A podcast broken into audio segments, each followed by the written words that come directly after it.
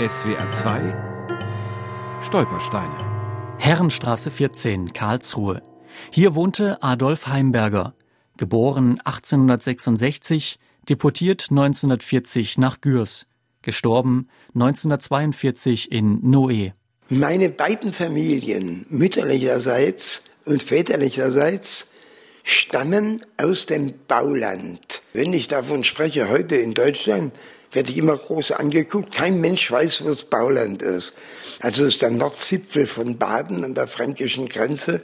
Und den dortigen Dialekt, wer nicht mit Grünkernsuppe aufgezogen wurde, den kann den nicht lernen. Erzählt Paul Niedermann, der Enkel von Adolf Heimberger. Adolf Heimberger kam aus einer streng religiösen jüdischen Familie. Er arbeitete als Synagogendiener in Karlsruhe und leitete während des Ersten Weltkriegs das jüdische Krankenhaus.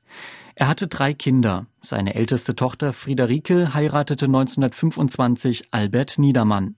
Gemeinsam wohnte die Familie in einer Dienstwohnung der jüdischen Gemeinde. Weil beide, Großvater und Vater, Angestellte der jüdischen Gemeinde waren, hatten wir bis zum bitteren Ende noch zwei kleine Gehälter. Wir lebten noch einigermaßen dezent in Nazi-Deutschland. Ja.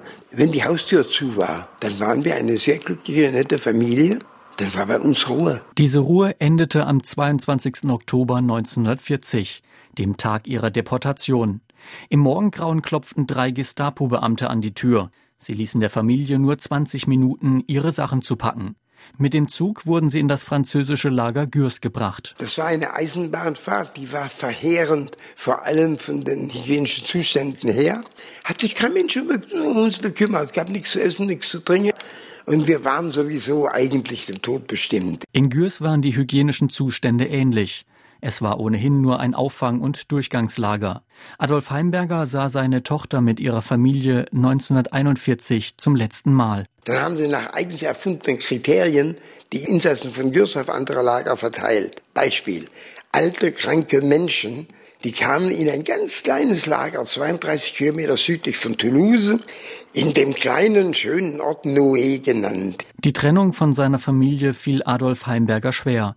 Am 28. März 1941 schrieb er in einem Brief an seine Verwandten Es ist so bedauerlich, dass wir nicht mit Niedermanns zusammen sind. Besonders die Buben fehlen mir oft. Adolf Heimberger starb am 14. Januar 1942 im Alter von 75 Jahren. Er verhungerte im Lager Noué.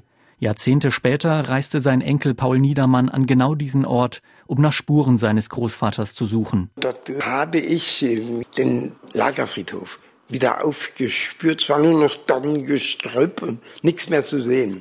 Und ich habe dann in dem Gestrüpp eine Zementplatte gefunden, wo sein Name drauf stand. SWR 2 Stolpersteine. Auch im Internet unter swr2.de und als App für Smartphones.